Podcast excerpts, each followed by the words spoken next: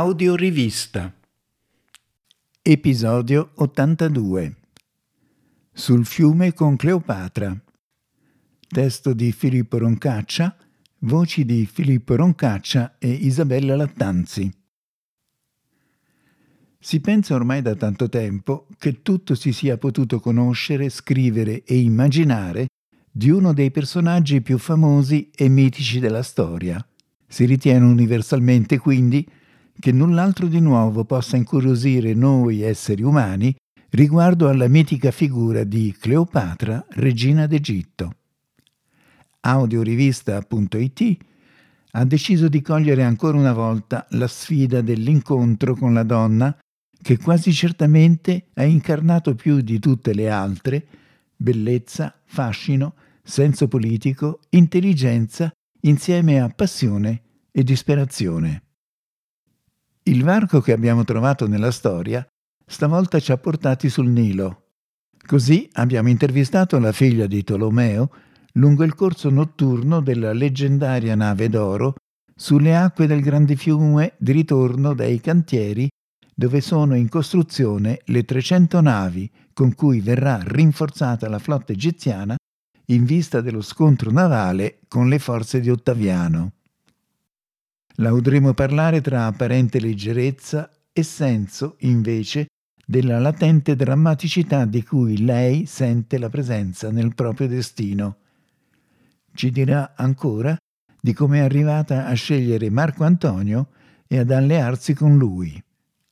Ci parlerà dei suoi sogni di bambina, ci offrirà vino condito con gusto raffinato e dolci squisiti e alla fine, dopo tanto penare, l'intervistatore troverà il disperato coraggio di chiederle di mostrargli i suoi splendidi occhi di zaffiro viola.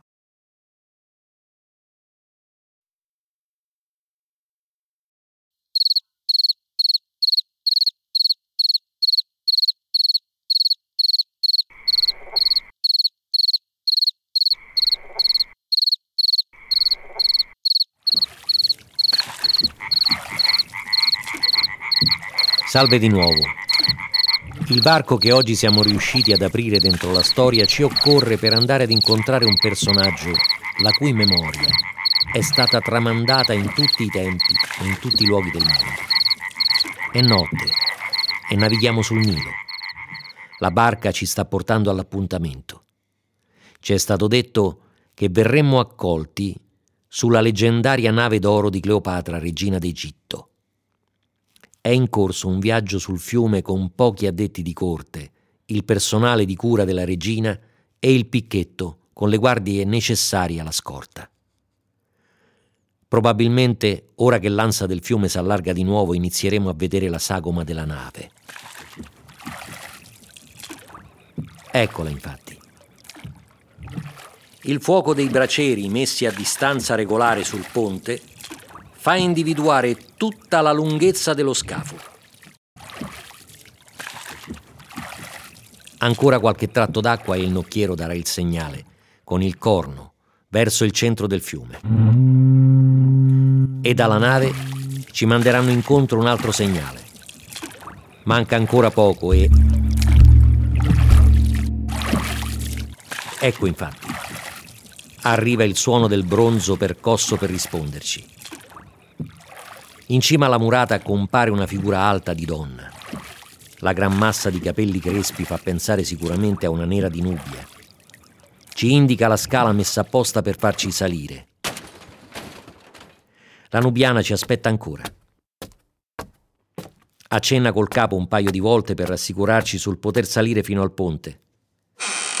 Ci aprono la sbarra della murata, mentre lei fa i pochi passi che le occorrono per venirci a ricevere si sorride, si inchina e allarga il braccio per indicare la direzione che dobbiamo prendere. È molto alta. La figura slanciata termina in un viso di ragazza molto giovane. Sotto i veli di lino porta un perizoma probabilmente tessuto in bisso, mentre i seni sono nudi. È scalza, ma non ci chiede di toglierci le scarpe e cominciamo a seguirla sul ponte della nave, che pare fatto con legno di sandalo. Passiamo accanto a una lunga tavola pronta per essere imbandita sotto un telo azzurro che la prende interamente. La nubiana ci lascia ai piedi di tre scalini che portano al piano del cassero. È uno spazio abbastanza ampio, in cui si stanno muovendo più persone in un modo che pare poco comprensibile. Manovrano squadre, fili a piombo e anche foglie di palma. Salve e benvenuti. Converrebbe che aspettiate lì sotto. Vengo io da voi.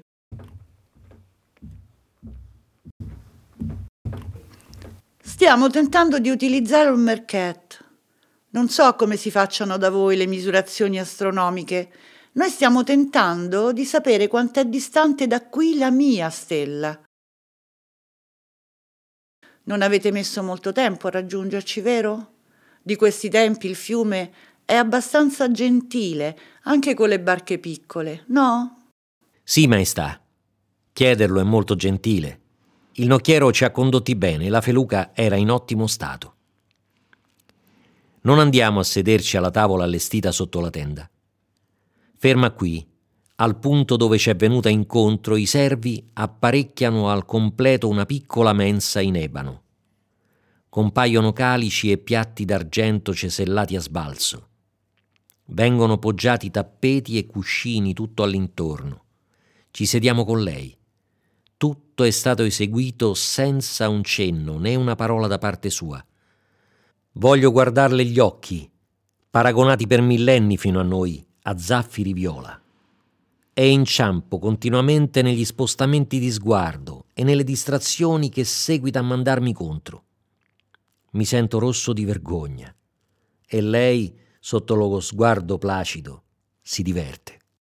Vino nero di Cipro, condito con miele d'acanto. Va bene per voi? Molto bene, Grazie, Maestà.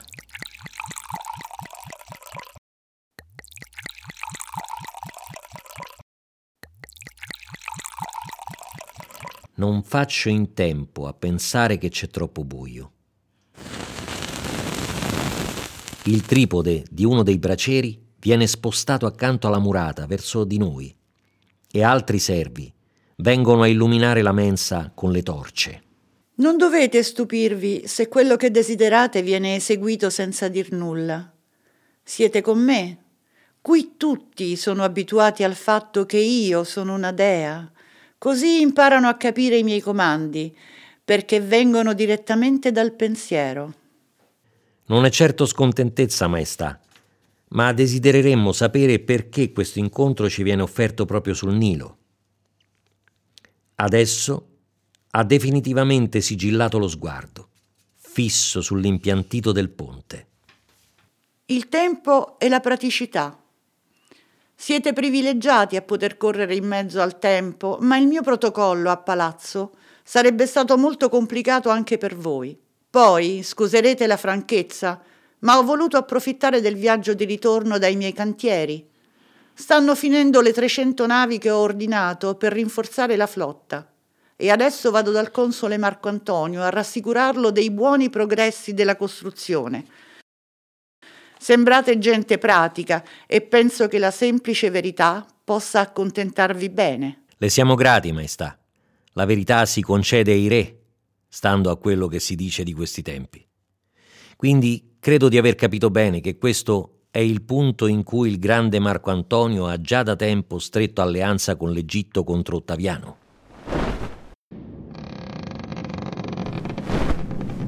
Riprendiamo la via. Comprenderete che il tempo, quando ha le proprie necessità, non cede nemmeno davanti alle dee. Sì, è già parecchio che ho deciso di diventare amante del console ed è il medesimo tempo che lui ha veduto bene un'alleanza con il trono d'Egitto. Il destino penetra le menti e le fa incontrare ed è naturalmente per il bene o per il male contro di lui per tutti, semplici esseri umani o nobili divinità, non resta altra libertà che pensare a una qualche via di fuga. Ne sono consapevole io e lo sa il grande Marco Antonio.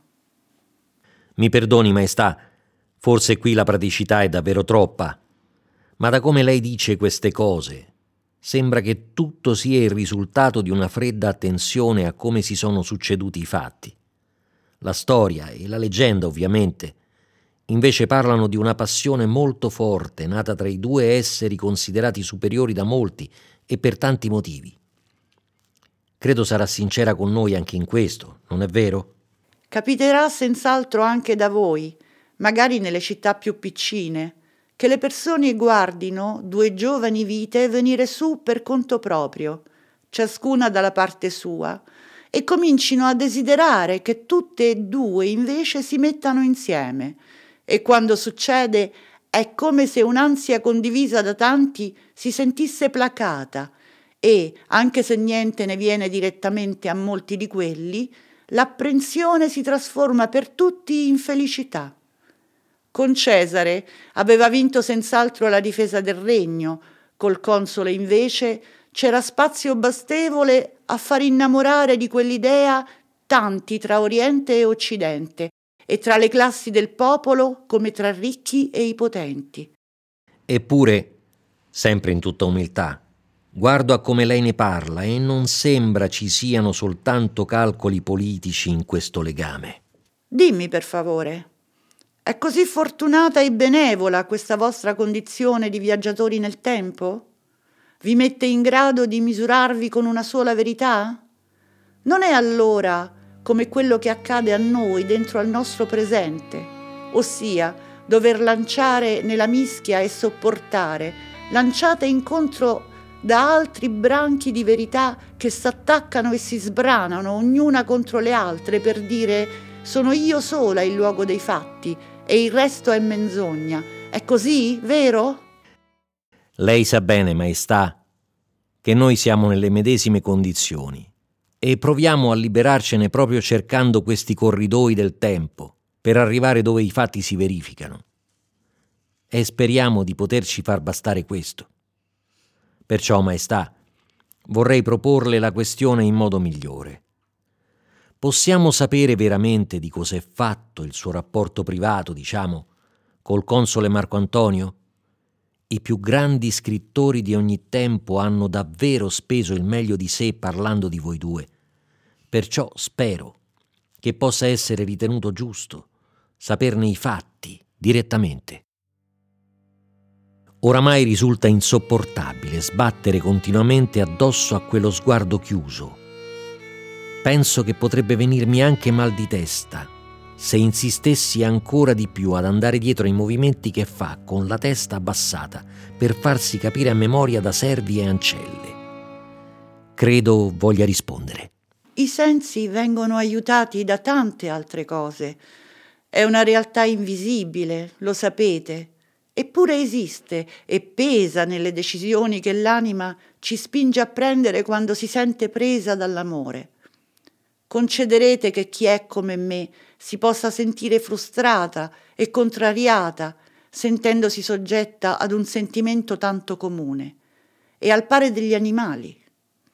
Da bimbe ci dicono e ci fanno credere che il cielo al momento opportuno manderà un carro d'oro fiammante trainato da un tiro di sei cavalli alati e vicino al messaggero degli dei che fa da auriga, vestito d'oro e porpora, figlio di qualche stella lontana, alto e bello, ci sarà colui che ci hanno destinato.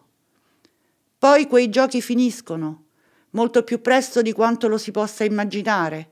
Si comincia quindi a vivere come pretende chi si serve di noi. Adesso l'unica cosa che potrà darle sollievo è il vedermi messo a terra dal costante rifiuto di farmi vedere gli occhi. Braceri e fiaccole ardono ancora meglio di prima mentre la nave continua ad andare in mezzo all'oscurità del fiume. Se sollevasse le palpebre vedrei il blu delle iridi acceso ancora di più dalla rabbia di dovermi rispondere precisamente con quello che le chiedo. Scusate il disturbo delle ancelle, ma forse la bellezza sa farsi perdonare anche in questo caso. Vi prego, gradite queste ciambelle condite col miele sono ripiene di fichi canditi e datteri. Si pensa, come lecito del resto, che una regina discendente dagli dei possa essere degna di avere la propria felicità, o che almeno debba pretenderla. E io non ho fatto nient'altro che questo. L'attesa del momento adatto per cominciare la caccia m'ha succhiato anni interi di vita, fin quando mio padre Tolomeo m'ha fatta correggente insieme a quell'inutile insetto di mio fratello, che si è andato a innamorare del peggiore dei ministri di corte.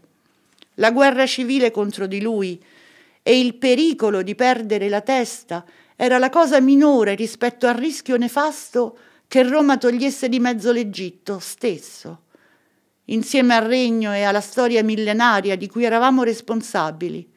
L'unione con Cesare va bene con il Senato che tollerava ruminando schifo per la prostituta egiziana, ma almeno m'ero messa con un uomo e assieme a quello avevo salvato la testa, corona e discendenza, tutto in una volta sola.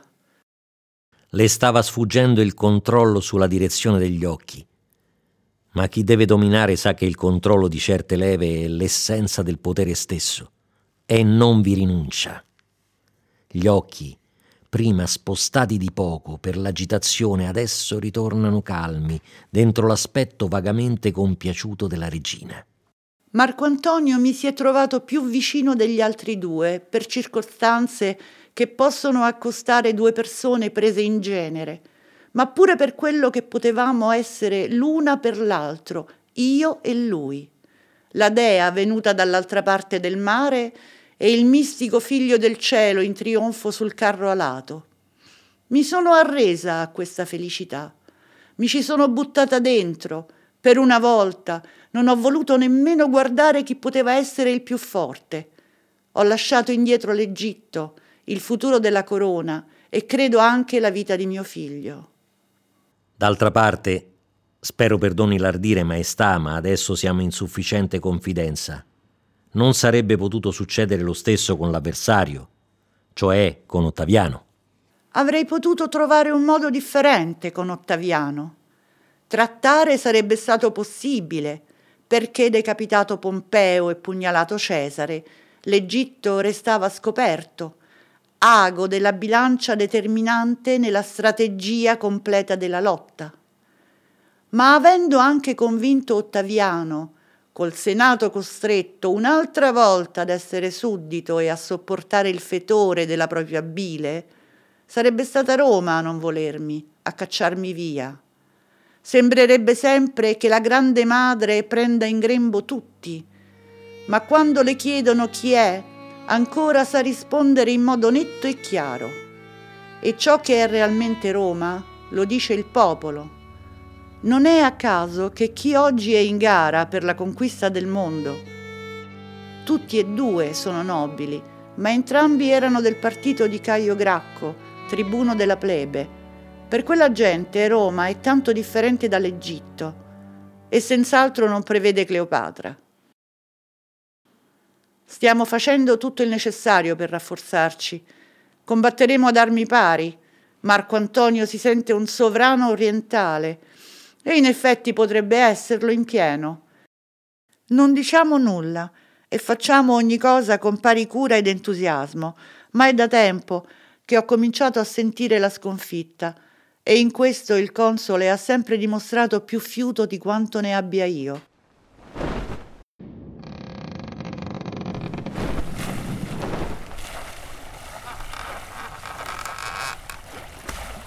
Sotto questa apparenza di calma e familiarità, di colpo s'avverte la tensione di qualcosa che si dovrà avvicinare.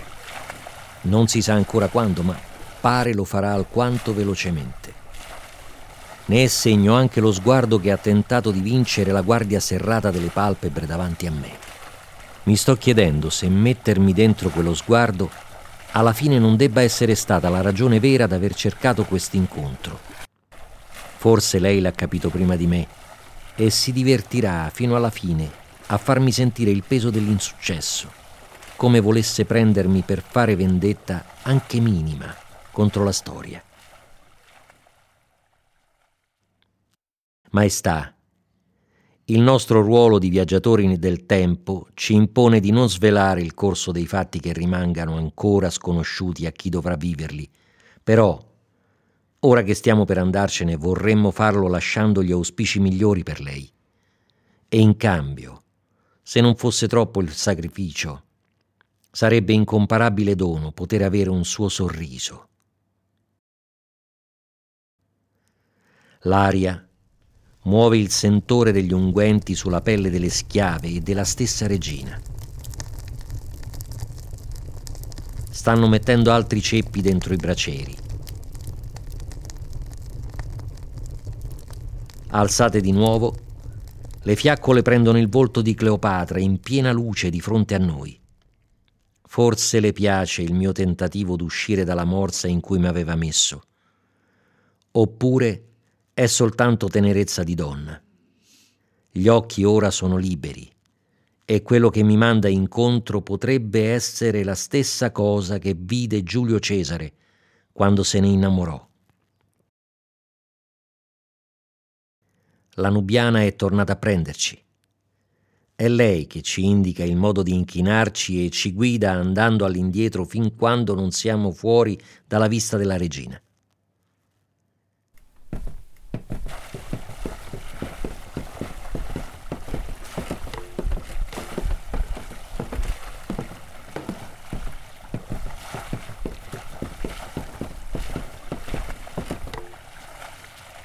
Il nocchiero ci ha raggiunti. Risaliamo a bordo e torniamo verso la riva. Si va verso l'alba e adesso, arrivati quasi a toccare riva, a media lontananza compare la sagoma della nave del console Marco Antonio illuminata anch'essa dalla traccia dei bracieri su Ponte e Cassero.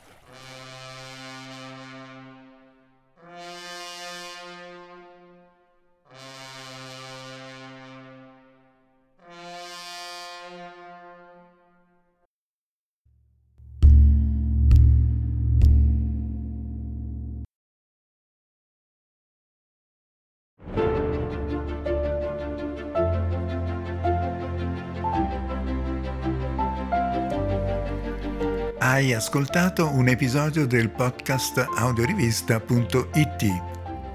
Se l'episodio ti è piaciuto, rimani in contatto e iscriviti gratuitamente al sito.